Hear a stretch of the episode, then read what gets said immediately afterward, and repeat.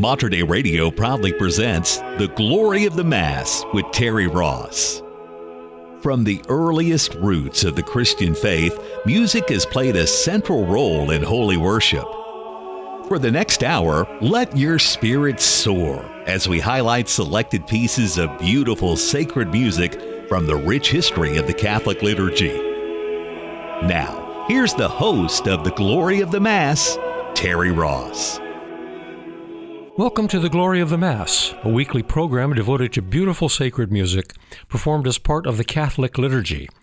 I'm your host, Terry Ross, and in today's program, we'll concentrate on music for the Feast of the Holy Trinity, which occurs on May 30th, Trinity Sunday. It's officially known as the Solemnity of the Most Holy Trinity, which marks it as a feast day of the highest rank. Trinity Sunday falls on the first Sunday after Pentecost and celebrates the Christian doctrine of the Trinity, the three persons of God, the Father, the Son, and the Holy Spirit. This feast has been celebrated on this day from as early as the 10th century. In the 11th century, Pope Alexander II refused petition for a special feast, arguing that such a feast was not customary in the Roman Church, which daily honored the Holy Trinity with the Gloria Patri. But Alexander did not forbid the celebration where it already existed, and in the 14th century, John the 22nd ordered the feast for the entire church on the first Sunday after Pentecost. The Feast of the Most Holy Trinity may well be thought of as the Church's Te Deum of gratitude for all the blessings of the Christmas and Easter seasons. For this mystery of the Trinity is a synthesis of Christmas, Epiphany, Easter, Ascension, and Pentecost. Now, if you've listened to the glory of the Mass before, you know that we focus on the parts of the Mass that are traditionally sung by a cantor or choir. There are ten of these.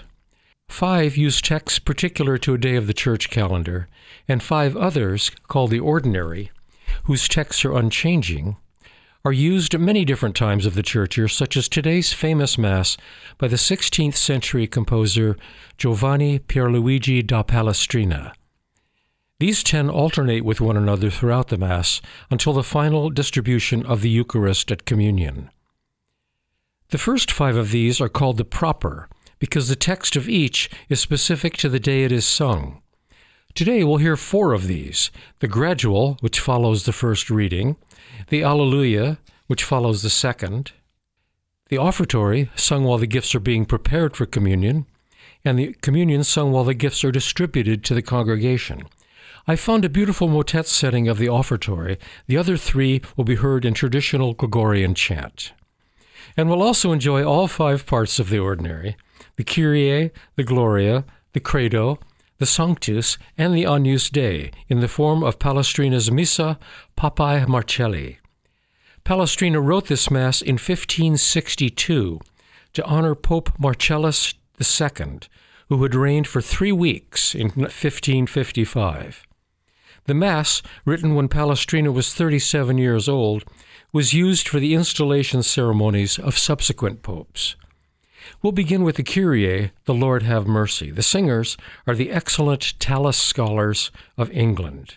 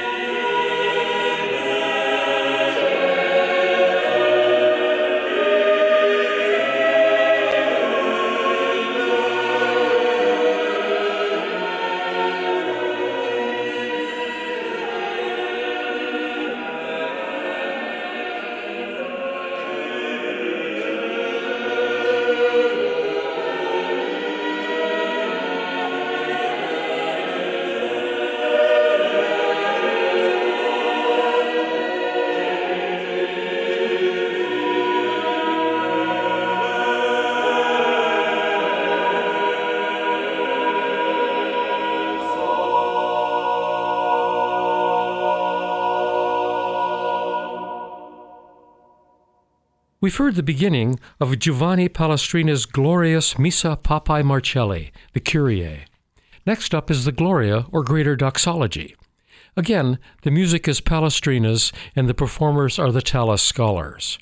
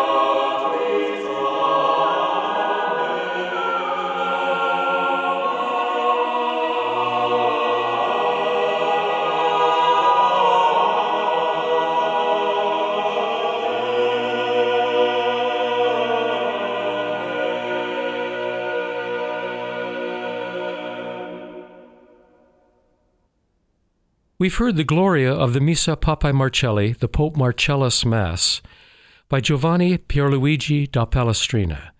Now we'll turn to the Mass proper. First, the gradual Benedictus es Domine. Blessed are you, O Lord. This will be sung for us in Gregorian chant by Ars Nova Copenhagen.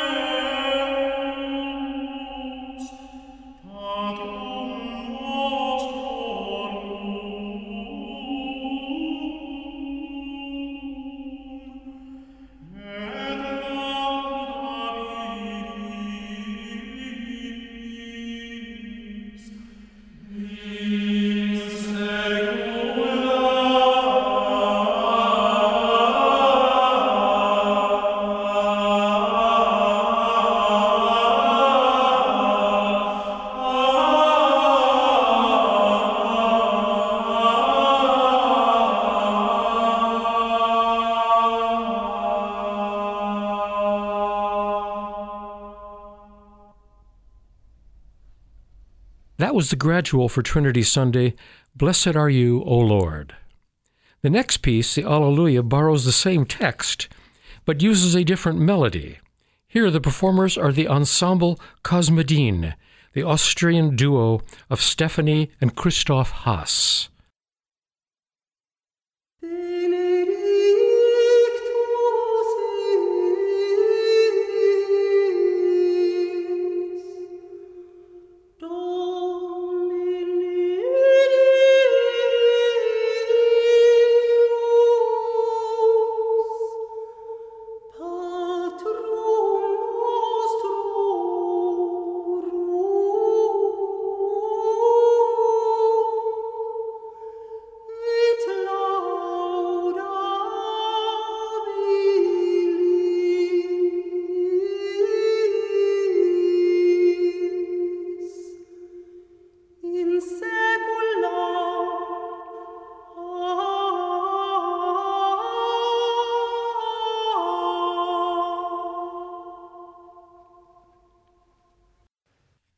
Was our Alleluia for today, Blessed Are You, O Lord, performed by the Ensemble Cosmedin.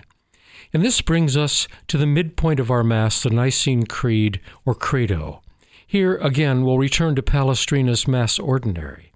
The Missa Papae Marcelli is his best known Mass, and it's often taught in university music courses. It's called a Mass sine nomine, without name, because it does not draw its melodic material from a pre existing source as so many Renaissance Masses did. It's primarily a six voice Mass, but voice combinations are varied throughout the piece. Palestrina scores the second Agnus Dei, the Dona Nobis Pacem, for seven voices, and the use of the full forces is reserved for specific climactic portions in the text. It is set primarily in a declamatory style, with little overlapping of text and a general preference for block chords, such that the text can clearly be heard in performance, unlike many polyphonic masses of the 16th century. The third and closing sessions of the Council of Trent were held in 1562 and 63, at which the use of polyphonic music in the Catholic Church was discussed. Concerns were raised over two problems. First, the use of music that was objectionable, such as secular songs provided with religious lyrics, or masses based on songs with lyrics about drinking or fornicating. And second, whether imitation among the voice parts in polyphonic music obscured the words of the Mass, interfering with the listener's devotion. Some debate occurred over whether polyphony should be banned outright in worship, and some of the auxiliary publications by attendants of the Council caution against both of these problems. However, none of the official proclamations from the Council mentions polyphonic music, excepting one injunction against the use of music that is, in the words of the Council, lascivious or impure.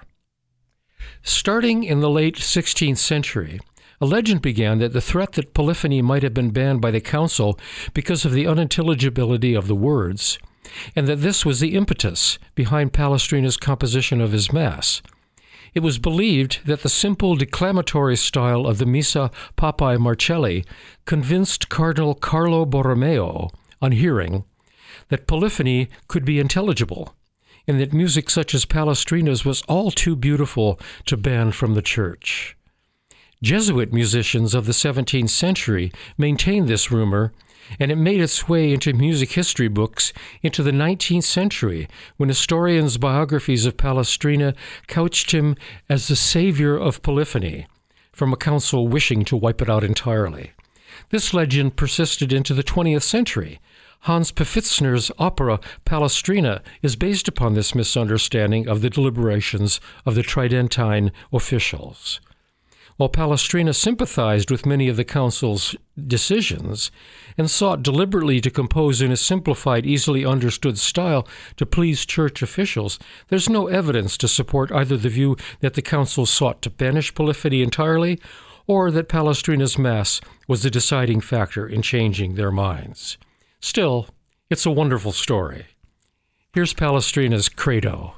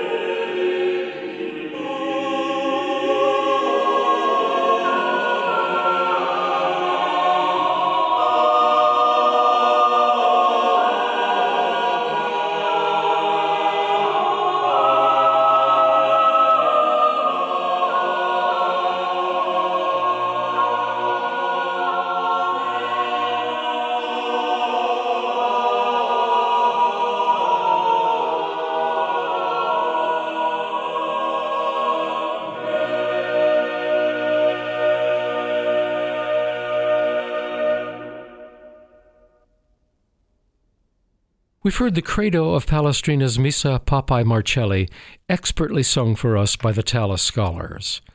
Now we come to the offertory proper of today's Mass for Trinity Sunday, Benedictus sit Deus, Blessed be God the Father. We hear a wonderful version of this by the young Wolfgang Leopold Mozart. The singers here are the Kölner Kammerchor.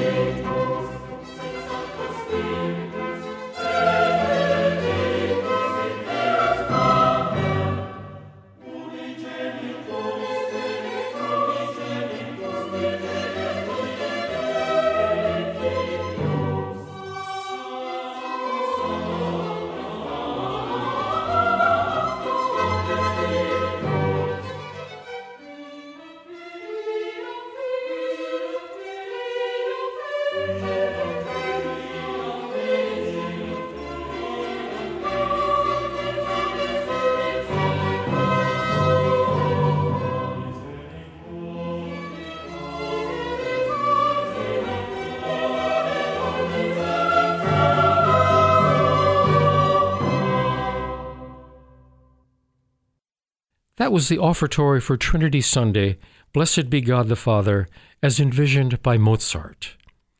And this brings us to the next parts of today's Mass Ordinary, the Sanctus and Benedictus.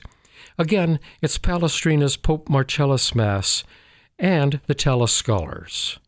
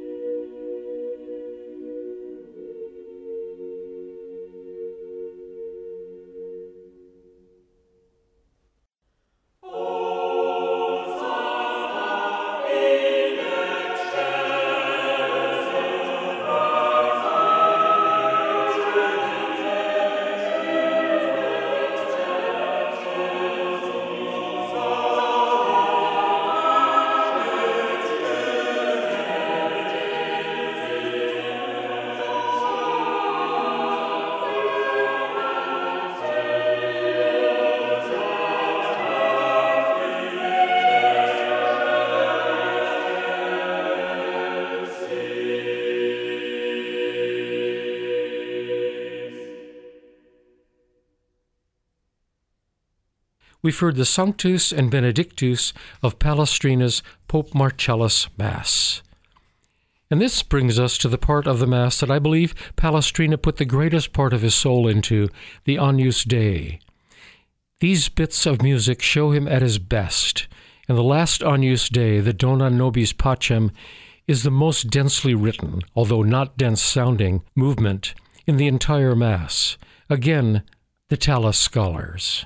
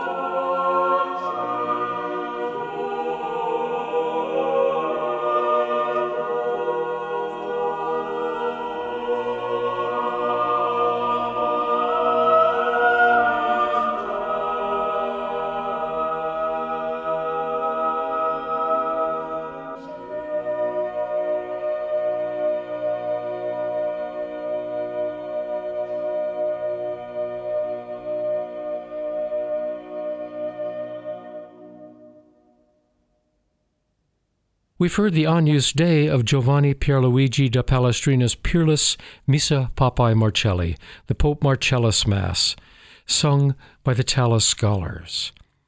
Which brings us to the very last musical element of the Mass, the communion proper. Today's text is Data est mihi from the Gospel of Matthew. All power has been given to me in heaven and on earth. We'll hear this in traditional Gregorian chant by the group Gloriae Dei Cantores.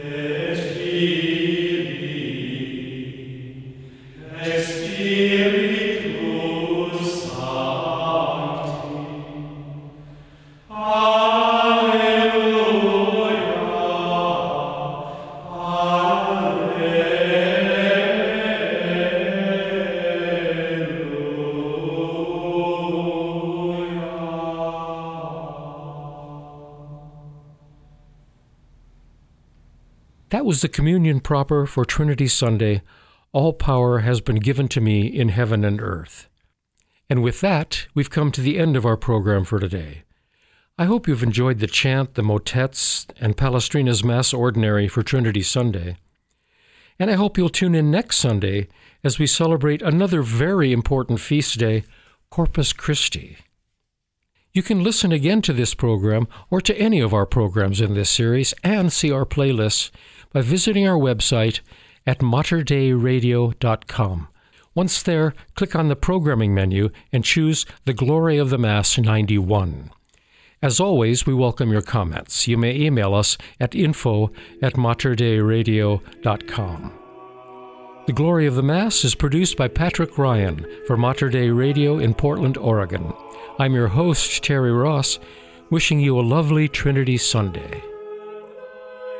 This has been The Glory of the Mass with Terry Ross, a weekly examination of the beautiful music of the sacred liturgy of the Catholic Church. For more information about this program, including a playlist from today's show, visit The Glory of the Mass online at materdeiradio.com. The Glory of the Mass is produced at the studios of Mater Radio in Portland, Oregon.